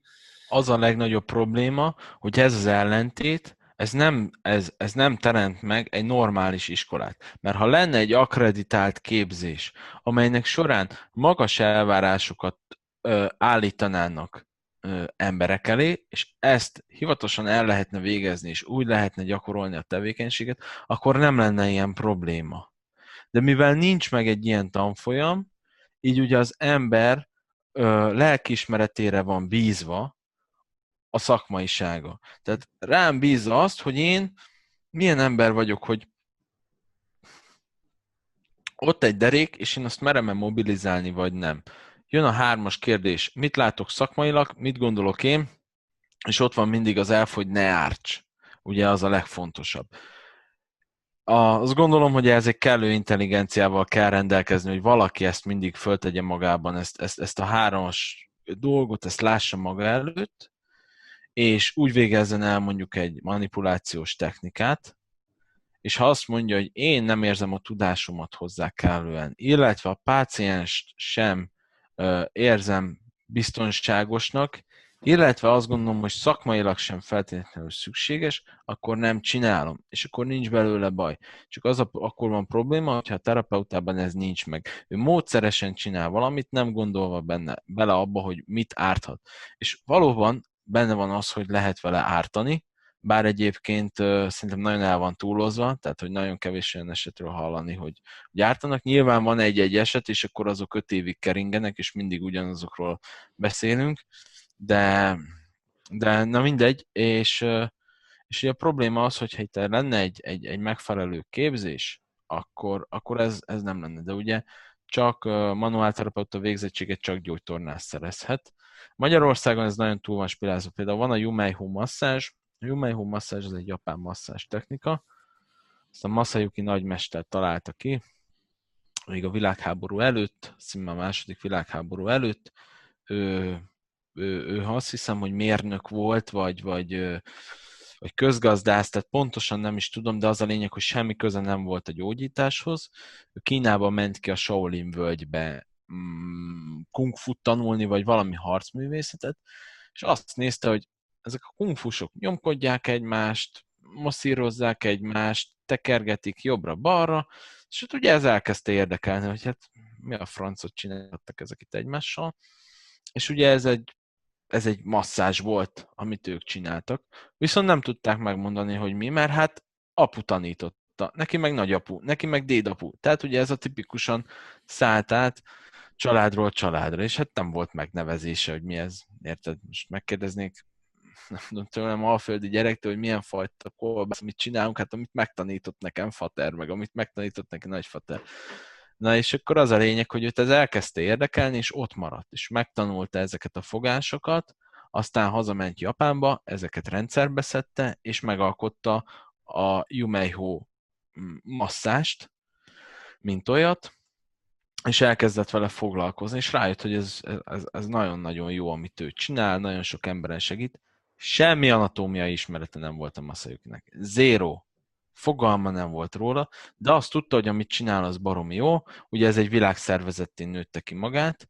Ugye utána elkezdték ezt nyilván, ugye érdekes ez is, hogy elő volt a tevékenység, aztán jött a tudomány, és a kettő összeér, és igazolja a tudomány a a tapasztalatot, meg a, a mm, tehát meg, meg a, a masszást, és, és ugye az a lényeg, hogy Magyarországon is vannak 90-es évek óta ugye Jumeiho Szövetség, a horvátoknál, olaszoknál, cseheknél, litvánoknál, ott elfogadják. Tehát egy Jumeiho papírt szerzel, azzal te tulajdonképpen egy szakmát kapsz. Itthon nem fogadják el. Masayuki-nak azt hiszem kétszer lett leszervezve, hogy a magyar orvostársasággal leüljön tárgyalni, és hogy megkapja a lehetőséget ez a masszás, hogy olyan TB számot kapjon, mint a gyógymasszázs, és föl lehessen írni, aztán nyilván elutasították. Most akkor itt bele lehet gondolni, hogy vajon miért utasították el, és ez, amit nem szeretnek az orvosok, és már bocsánat, egy kicsit a gyógytornászok sem, mert hogy lehet, hogy én valamit egy mozdulattal megoldok, amire az orvos nem tud fölírni gyógyszert, amire a gyógytornász nem tudja 6 hétig tornáztatni. De most igen, tehát hogy most a hallgatók kedvéért nyilván ez nem azt jelenti, hogy hú, ez mindig így van, és mindig csodát lehet tenni, mert van, amikor megfordítva pont a gyógyszer kell, meg pont a tornáztatás, csak hogy igen. Csak az, hogy van a mi irányunkban, tehát a masszőrök, meg a terapeuták irányába egy, egy ilyen egy ilyen nagy támadási felület, viszont azt érzem, hogy egy picit a másik irányba meg van egy érinthetetlenség. Pedig én, én is azt mondom, nekem is van olyan, szerintem egy héten egyszer legalább van olyan, azt mondom, figyelj, menj el a dokihoz, és szerintem, én nem mondhatok ilyet, de szerintem beszélj az orvossal, és írass fel egy gyulladáscsökkentőt, mert egyszerűen neked az, arra van szükséged, van egy burzitiszed, a burza az ugye egy nyák tömlő, az ízületen belül található az egy ilyen nagyon sűrű, akonyállagú cuccot nyom az ízületbe, hogy az ízületnek a kenése megfelelő legyen. Ha ez a tömlő begyullad, akkor az ízület közötti rés szűkül, és akkor ugye ezt, ami nyomja, akkor bent az ízületen belül egy ilyen gyullasztó, fájdalmas, szúró fájdalom van. A lényeg az, hogy ezt nem lehet, hogy nem, az ízületet nem bírom masszírkázni, abban nem bírok belenyúlni, és igen, van, amikor azt mondom, hogy tényleg neki kell egy gyulladás csökkentő kúra. Vagy az a baja, hogy egész nap így van a monitor előtt, és rohadtul fáj a válla. Persze, kimasszírozom neki, enyhül neki, ú, de jó, Tibi, mozog a vállam, eltelik három nap, azért megint fáj a vállam. És igen, ilyenkor azt kell figyelni, menj el Julcsihoz, a gyógytornászhoz, és igen, tanuld meg lezárni a lapockát, csináljatok nyaktornát, és tornáztasd magad. És, én nem, és ezt mondom, hogy tök jó, a, hogy, hogy ők vannak, mert nagyon sokszor nagyon nagy segítséget nyújtanak, viszont nekik is el kell ismerni, hogy van olyan, amikor én egy mozdulattal meg tudom oldani azt a problémát. Amikor vagy három passzív. Igen, igen, igen. És egyébként van, vannak, akik ezt elismerik, mert nyilván nekem is vannak jó gyógytornász ismerőseim, meg kapcsolatban nálok több gyógytornásztal is, tehát van azért, akivel oda-vissza kölcsönös a tisztelet és a szakmai elismerés, de tény, hogy van olyan is, akiben van egy olyan szakmai gők, hogy azt mondja, hogy masször. Ja, hát ja. igen, nekem ez jutott. Még egy diplomát se tudott megcsinálni. Ja, ja, ja, Pedig igen. az aztán, most zárójelesen az aztán nagyon sokat elmond egy emberről, hogy el tudott végezni egy iskolát, hát bazd meg, igen. szóval... Igen. igen és hogy utána mennyire tartja magát képben a tudomány alakulásában, meg ilyesmi, az, ez egy teljesen más kérdés. De most tök jó egyébként, hogy erről beszéltünk, mert ezt én akartam kérdezni, hogy, hogy mit, mit tudsz tanácsolni nekem, nekünk, hogy amikor van valami probléma, fájdalom, ilyesmi, akkor hogy, mi alapján döntsük el, hogy most gyógytornász, vagy, vagy manuálterapeuta, vagy masszőr? Vagy orvos esetleg? Szóval, azt mondom, hogy egy kicsit onnan indítanám a dolgot, hogy sérülés megelőzés. Egy időben én is azt hittem, hogy, hogy azt kell nyomatnom, hogy sérülés megelőzés, sérülés megelőzés. Ilyen nem létezik, ezt szögezzük le az elején. Mindenki meg fog sérülni. Bocsánat, hallgatók, mindenki meg fog sérülni. Olyan nincs, hogy valaki egy sportpályafutást sérülés nélkül csinál végig. Van, ha elmész pingpongozni, vagy szobabiciklizni, de általában az, aki erőemel, az nem azért erőemel, mert őt kielégíti a szobabiciklin való testmozgást. Tehát az, hogyha valaki ilyen nagyon kis lájtos rekreációs mozgást végez, akkor nem fog lesérülni, de, de nem, nem, nem akarok csalfa álomba ringatni senkit, hogy, hogy, hogy sose fog sérülni. Az, hogy a sérülés mértéke milyen, nyilván az befolyásolható. Meg mi, mikor mit beszélünk, tehát most itt a sérülésnél ne azt ö, képzelje mindenki, hogy az a sérülés, hogy googolás közben izé kiszakad a gerince és kap egy sérvet. Nem, a sérülés lehet az is, hogy kialakul egy impeachment, egy hosszantartó terhelés miatt mondjuk egy picit begyullad a válizület, és, és elkezd fájni a vállam mondjuk tízes skálán négyes. Ez mondjuk már egy sérülés. Ugye a durva sérülés meg az, ha mondjuk esetleg nem tudom, fekvenyomás közben nem tudom, kifordul egy picit a vállad és meghúzod. De az a lényeg, hogy benne van a kockázat. Nyilván emellett ugyanúgy kell mobilizálni, nyújtani, megfelelően bemelegíteni, stb. stb. De ugye eljön az a pillanat, hogy nem bírok nyomni, annyira fáj a vállam, felhúzás közben meghúztam a derekam. Mi van ilyenkor? Én azért nem azt mondom, hogy orvoshoz forduljunk először, mert az orvos az egy adott protokollt fog végigcsinálni. Ez a protokoll a legtöbb esetben az, hogy megkérdezi, hogy mit csináltál, edzettél, jó, pihentesd, és felír mondjuk egy gyulladás csökkentőt. Én azt gondolom, hogy és nem biztos, hogy ez megoldja az adott problémát, meg nem biztos, hogy ha gyulladás, ha nem, nem feltétlenül jár egy gyulladás mindig a sérüléssel. Vagy mondjuk kialakult egy üdődés, üdődéses szindróma, akkor már mondjuk nyilván más, mert az egy krónikussá vált fájdalom, ott már igen, valószínűleg az orvos segíteni. Én azért szoktam mondani, hogy, hogy előbb érdemes egy terapeutához fordulni, mert ha jó a terapeuta, akkor ő ad egy iránymutatást, ad egy utikalauzt, hogy te hova menj, hogy ne kelljen felesleges köröket megtenni. Hogy ne az legyen, hogy elmész egy általános reumatológiára, és mondjuk hazaküldenek, és nem történik semmi. Hanem azt mondom, hogy elmegyek, adok egy esélyt a terapeutának, ő lehet azt mondja, hogy három alkalommal, mérsékelt edzéssel, pihentetéssel, lájtos testmozgással ez helyrehozható, és akkor meg fog szűnni a probléma. Viszont ha azt mondja, hogy figyelj, ez a tünetek alapján kezelés semmi nulla eredményre vezetett, azt mondja, hogy jó, figyelj, akkor menj el egy dokihoz, írass fel egy gyulladáscsökkentőt, az le fogja húzni a gyulladást, utána menj el egy gyógytornászhoz, tanuld meg rendesen, mondjuk mert ott volt valami olyan izomdiszbalansz, azt hoz helyre, közben meg néha gyere el hozzám, hogy ezt az egész rendszert lazítsuk, hogy a tornának adjunk utat, adjunk helyet, hogy tud, hogy mozgatni. Hát én azt gondolom, hogy ö, nem, most nem azért, hogy mindenáron, hogy hozzám jöjjenek az emberek, vagy, vagy bármelyik terapeutához, csak szerintem a terapeutában van egy olyan empátia, hogy meghallgatja, és, és megfelelő tanácsokkal látja el a páciens. Még nem bemegy egy STK-ba, ahol egy darálóban ül, ahol körülbelül kap, kap két percet, minimális odafigyelést. Vagy persze el lehet menni egy magárendelésre, ami, ami azért nem olcsó, én azt gondolom, de nyilván itt most nem, nem csak az anyagiakról, de ott sem feltétlenül kap nagyobb törődést és figyelmet.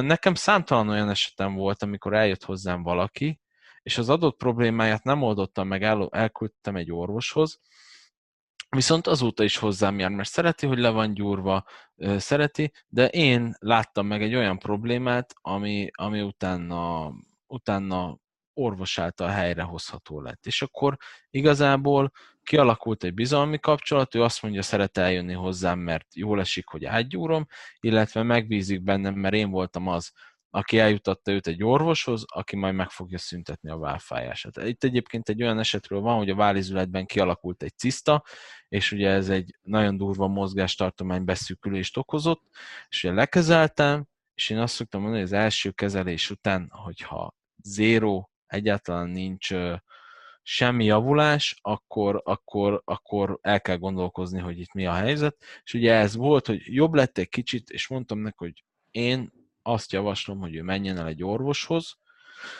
készítessen egy MR felvételt a válláról, a, elsődlegesen, itt, itt tényleg kellett egy MR, és, és nézzük meg, hogy mi a helyzet. És kiderült, hogy van egy ciszta a vállában, amit egyszerűen műtéti úton el kell onnan távolítani. Nincs miről beszélni. Tehát én ott játszhattam volna, hogy ott nyomkodom, meg masszírozom. Mondom, ilyenkor, ilyenkor abszolút kellett az MR felvétel.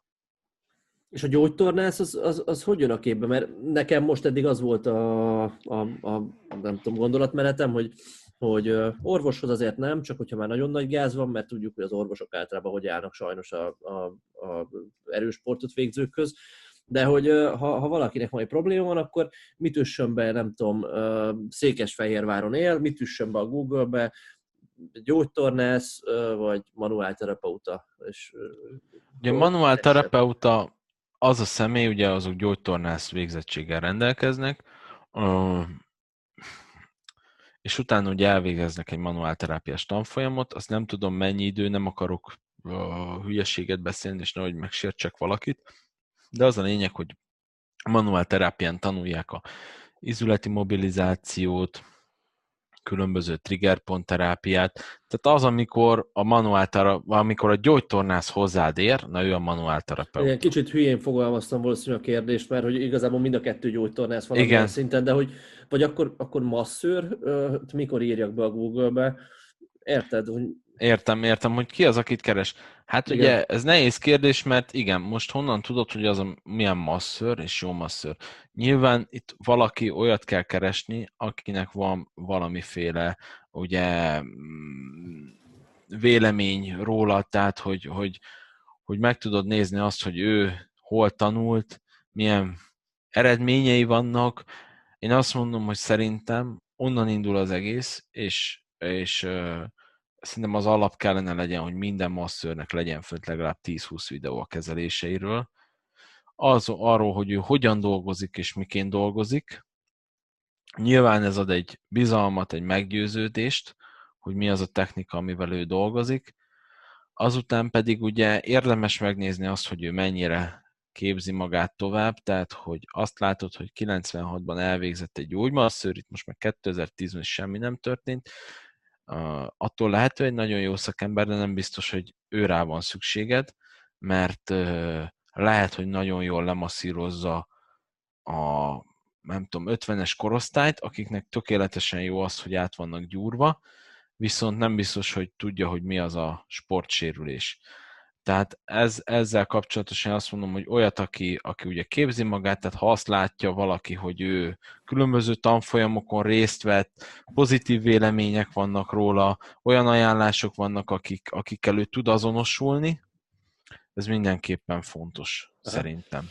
Igen, most nyilván valamennyire megint csak, vagy akárhogy is mondom, ez hülye kérdést teszek fel, mert tehát, hogy valószínűleg minden szakmával kapcsolatban így van ez, hogy, hogy most nem lehet egy végzettség vagy papír alapján választani embert, mert... mert hozzáállás. Nagy, igen, hozzáállás. És ez meg igazából most, ha szakember oldalról közelítem meg, ez meg igazából már marketing, nem? Mert lehet valaki akármennyire jó szakember, ha ez nem derül ki róla interneten, Így van. Akkor, akkor ne válaszd őt, mert nagyobb a kockázat, hogy, hogy egy rossz szakemberhez mész, igen, ez Igen. ugye a tipikus eset, hogy honnan tudjam, hogy jó fodrászhoz megyek, mikor először csinálja ő a hajamat.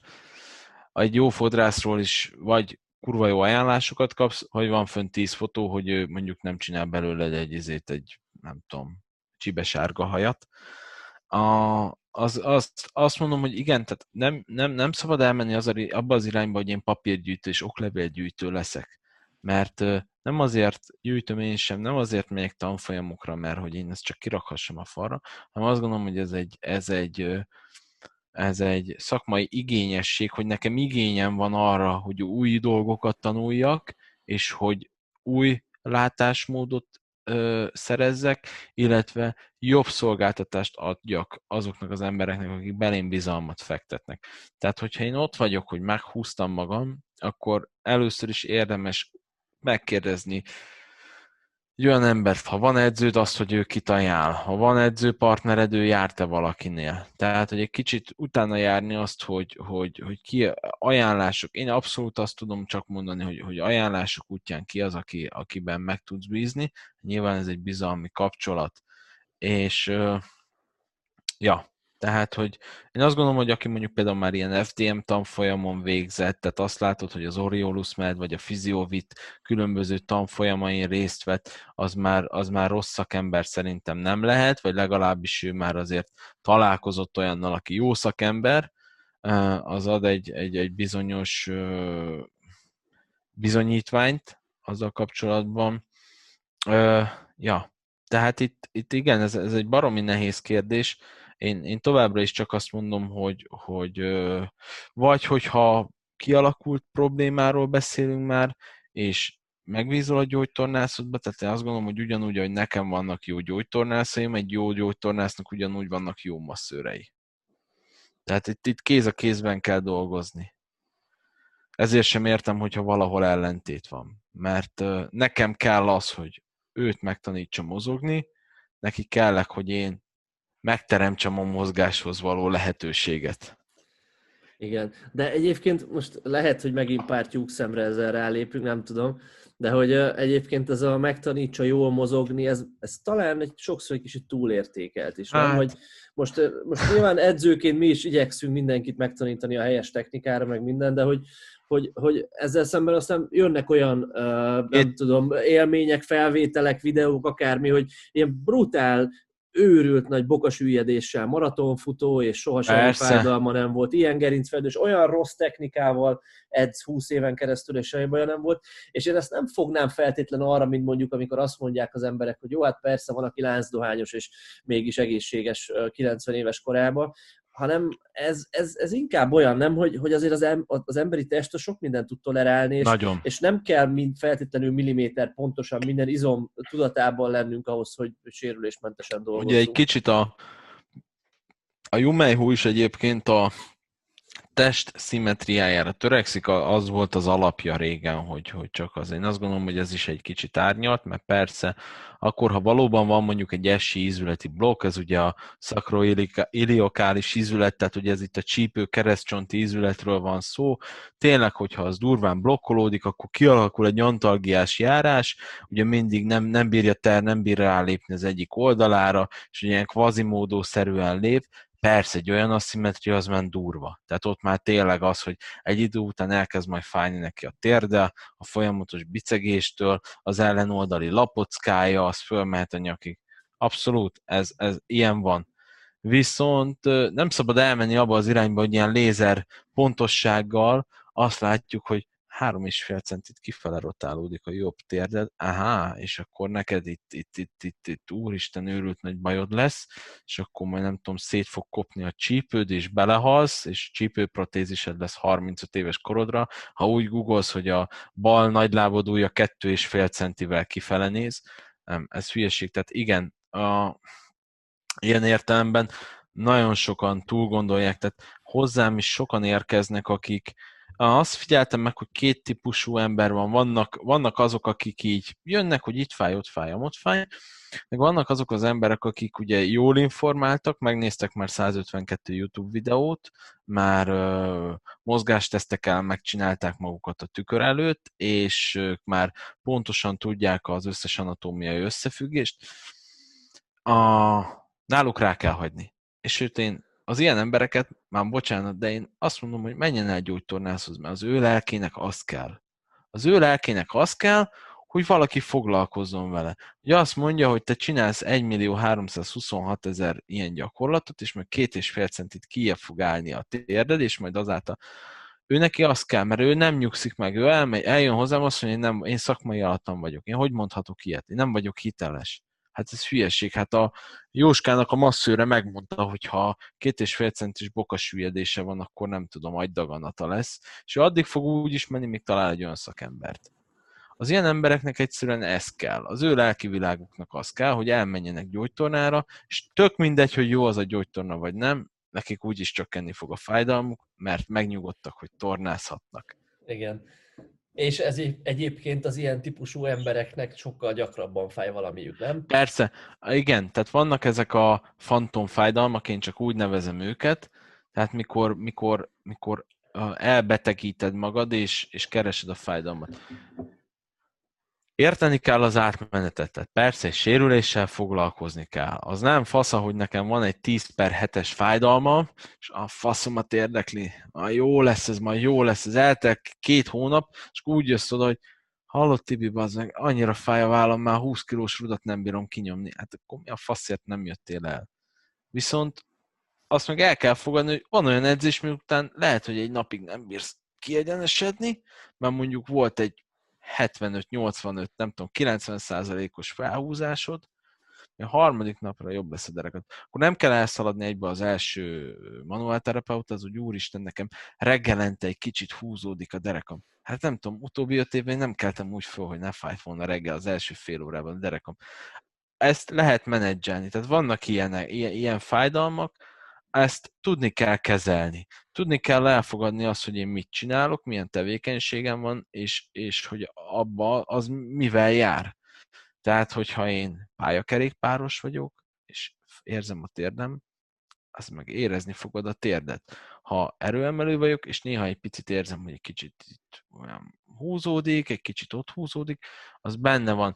Nyilván egy hónapban egyszer érdemes elmenni, át legyen kezelve az ember, át legyen nyomkodva, meg legyen igazgatva, az jót tesz, mert ott regenerációs folyamatokat segítjük, de nem kell keresni magunkban a betegséget, nem kell keresni magunkon a fájdalmat. Ez, ez nagyon fontos, mert, mert igen, néha meghúzódunk egy picit, de, de tudni kell azt elkülöníteni, hogy mi az, amikor tényleg komoly egy sérülés, meg mi az, amikor egy általános kezeléssel helyen, helyen tartható és foglalkoztatható, és, és mi az, amikor meg túl gondolom az egészet, és én mindenáron fájt, válfájdalmat akarok magamban generálni. Ez az, igen. Meg teniszkönyököt, meg fú, mindent. Ja. Jó van, Tibi, figyelj, ilyen szakmai dolgokról szerintem tudnál beszélni órákon keresztül. Fú, akarom, hogy nagyon hosszú, napig. legyen, nagyon hosszú legyen a podcast, de figyelj, arról még beszélj már egy picit, mert szerintem mindenkit érdekel a hallgatók közül, hogy mi van a Buk Tiborral, mint erőemelővel. Lesz még ilyenünk, nem lesz ilyenünk, vagy fele tudja, mit csinálsz most sportterén?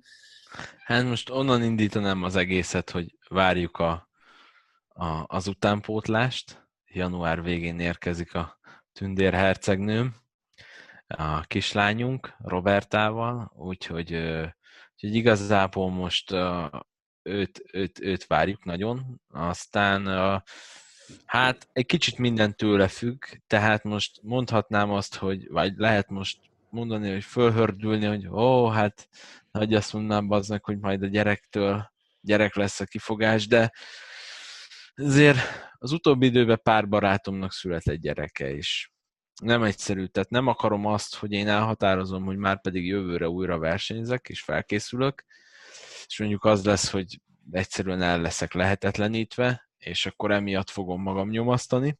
Úgyhogy igazából ez az első lépés, hogy ő szülessen meg, és lássuk meg, hogy mennyire változik meg az életünk, mert ugye hát ez teljes mértékben fennforgatja. A jelenleg most ugye az utóbbi időben nagyon nagy hangsúlyt fektettem a szakmai a fejlődésemre.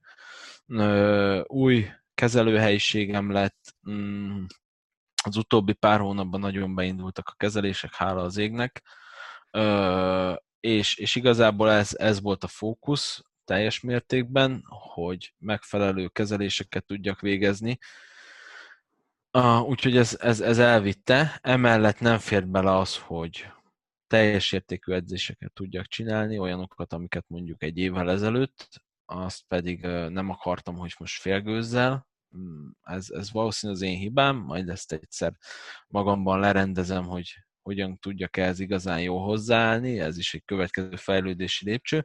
Most egyébként brazil jitsuzok május óta, a, tehát az, az a mm, az, ami most többségében van, mellette nyilván súlyzós edzést is végzek, de, de most a jitsu az, ami, ami elvitte egy kicsit a, a, a fókuszt. Én azt nagyon régóta ki akartam próbálni, én gyerekkoromban birkoztam. Mióta ismerlek, azóta mindig mondogatod, hogy hát egyszer te még birkózni fogsz, ja. és akkor végül is nem birkózás lett belőle, igen, a jitsu. Igen, igen, igen. És hát nagyon szeretem, nagyon élvezetes dolog, mert a jitsu az egy, tehát az nem egy, má, hogy mondjam, mert egyik küzdősport sem egyszerű sport, viszont a jitsu az tényleg egy ilyen, ott, ott, ott tényleg nagyon egy taktikus sport, nem azon, hogy ész nélkül szétrugom, vagy szétverem a másik fejét, hanem ugye földharc, különböző izületi feszítések vannak, ugye, ami során le kell kopogtatni a másikat, és akkor van vége a harcnak, és ugye itt, itt számtalan pozíció, lehetőség van, hogy bántsuk a másikat, viszont kurva nagy a kontroll, tehát nem az, hogy mint a ütésnél, hogy elengedek egy ütést, és az, azt, azt már ott nem fogom meg, az ott becsapódik azért egy folytásnál, egy feszítésnél, ott nem az, hogy ész nélkül kitépem a vállát, hanem, hanem tudunk figyelni a másikra bizonyos keretek között. Úgyhogy, úgyhogy most ez van, aztán hát az lenne a tervem, hogy a, a G-tut azt, azt meg akarom hagyni, mert nagyon szeretem, meg igazából kicsit nyilván az, hogy én terapeuta lettem, egy kicsit megváltoztatott bizonyos nézőpontokat bennem, és nagyon élvezem azt, hogy, hogy az ízületi mozgáspályámat minden irányba használni kell, tehát nagyon szeretem azt, hogy, hogy tényleg a szélrózsa minden irányába erőt kell kifejteni, és, és, és ezt szeretem, de, de szeretnék erőemelő versenyre fölkészülni, titkon, egy versenyre jövőre, aztán majd meglássuk, hogy mi sül ki belőle. Még, még addig sok idő van. Persze, de kellett ez a kis szünet most. Jót tett nagyon, meg, meg nem tudtam volna ennyire koncentrálni a szakmai fejlődésre. Ugye 2016-ban, amikor elkezdtük az erőemelést, akkor azt gondolom, hogy nagyon jól sikerült úgy alakítani az életemet, hogy alá tudjam rendelni a, a hétköznapokat a sportnak, mind munkában, mind magánéletben, viszont most pedig azt kellett elfogadnom, hogy egy kicsit megfordult a kocka, és hagyni kellett, hogy a magánélet az, az kerekedjen felül, és a sportot nyomja le. Nyilván a sport ez mindig megmaradt, tehát itt, itt teljes kihagyásról nincs szó, nem volt olyan időszak, hogy valamit ne csináltam volna. Egyszerűen csak az, hogy a mérleg hinta most egy picit máshogy billent, de én úgy vagyok vele, hogy nagyon-nagyon-nagyon sok idő az, hogy, hogy, hogy meg, meg, meg hiányzik, tehát azért hazudnék, ha nem mondanám azt, hogy, hogy néha nem jut eszembe, hogy az meg, de jó lenne egy nagy súlyt emelni, viszont meg, hogyha kattognék, akkor az meg egy olyan belső feszkót okozna, hogy nem tudnám élvezni azokat a pillanatokat, amik meg a sporton kívül vannak.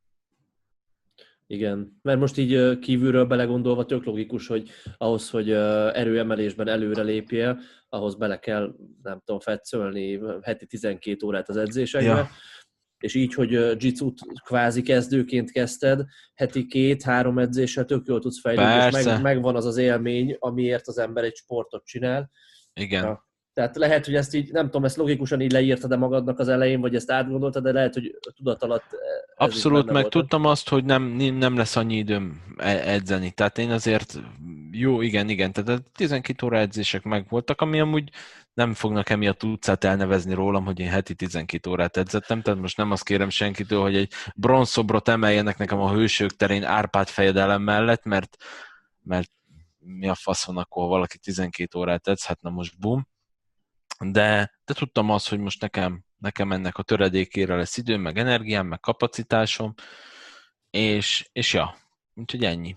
Ja. Úgyhogy most, most, most, most a magánélet, aztán a sport, aztán meg majd megint a szakmai élet valószínűleg. Kiderül. Jó van, Tibi. Na és akkor, ha szeretnének hozzád menni, hova tudnak menni a kedves hallgatók, nézők? Hát van egy Power Therapy nevű Facebook, illetve Instagram oldalam, ott tudják velem felvenni a kapcsolatot. Egyébként a 13. kerületben dolgozom, Szegedi úton a Chili Fitness 3-ban. Jelenleg ugye most épp a járvány második hullámát éljük, úgyhogy a terem sajnos bezárt, de, de én attól tevékeny maradtam bízom benne, hogy ez, ez így is marad.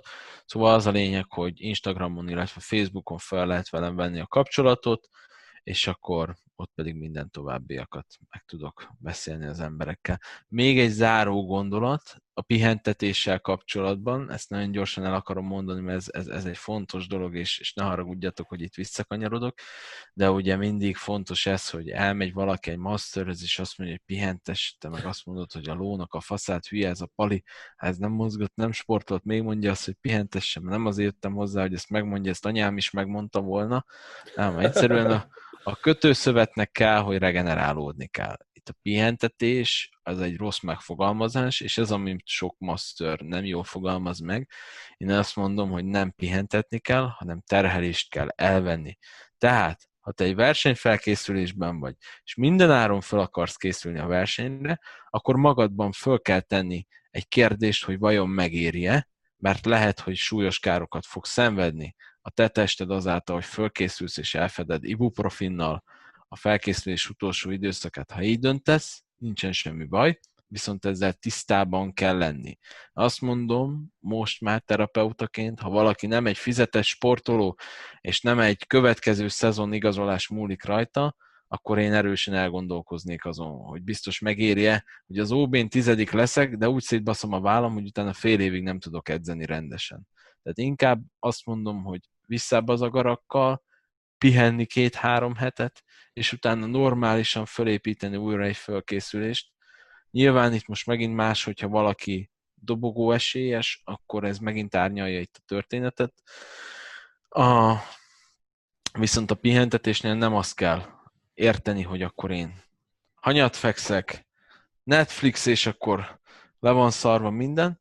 Lehet edzeni, csak 30-40-50 százalékos súlyokkal. Mozgatni, mozgatni. Mindig az a lényeg, hogy az anyagcsere az folyamatosan dolgozza. Ha én mozgatom, ott pumpálok, ott a vér elszállítja a mocskot, viszi a jó dolgokat. A nyirok elszállítja a mocskot folyamatosan. Ha te azt mozgatod, akkor segíted a regenerációdat. De ha te újra neki adsz egy baromi nagy terhelést, akkor csak fokozod a sérülésedet. Ezért van az, hogy elhújjon hozzám valaki. Tök jó. Szinte teljesen megoldom a problémáját, majd jön a telefon, hogy figyelj, visszamentem edzeni, első edzés jó volt, másodikra újra szar. Hát persze, miért lenne szar? Tehát, hogy olyan nincs, olyat nem tudunk megcsinálni, hogy ott a kötőszöveti elemeket én ott megváltoztatom. Tehát ott már kialakult egy sérülés, szakadások, gyulladásos folyamatok elindultak, én segítek azon, hogy az ott regenerálódni tudjon, de ha valaki ebben nem partner, akkor nem vagyok Jézus Krisztus, hogy a vízen járjak, meg a borból vizet csináljak. Tehát egyszerűen vagy a vízből bort.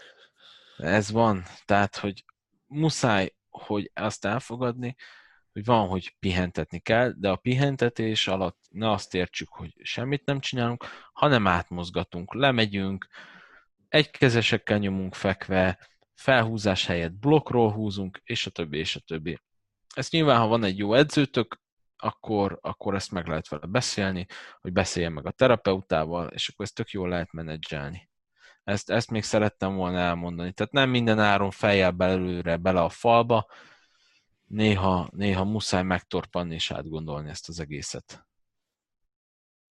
Jó végszó. Jó, Oké. Okay. Jó van. Na, Köszönjük jó van. szépen, Én Tibi. köszönöm Köszönjük szépen. is, hogy itt voltatok, aztán Remélem. biztos lesz még folytatás Tibivel. Sziasztok! Sziasztok!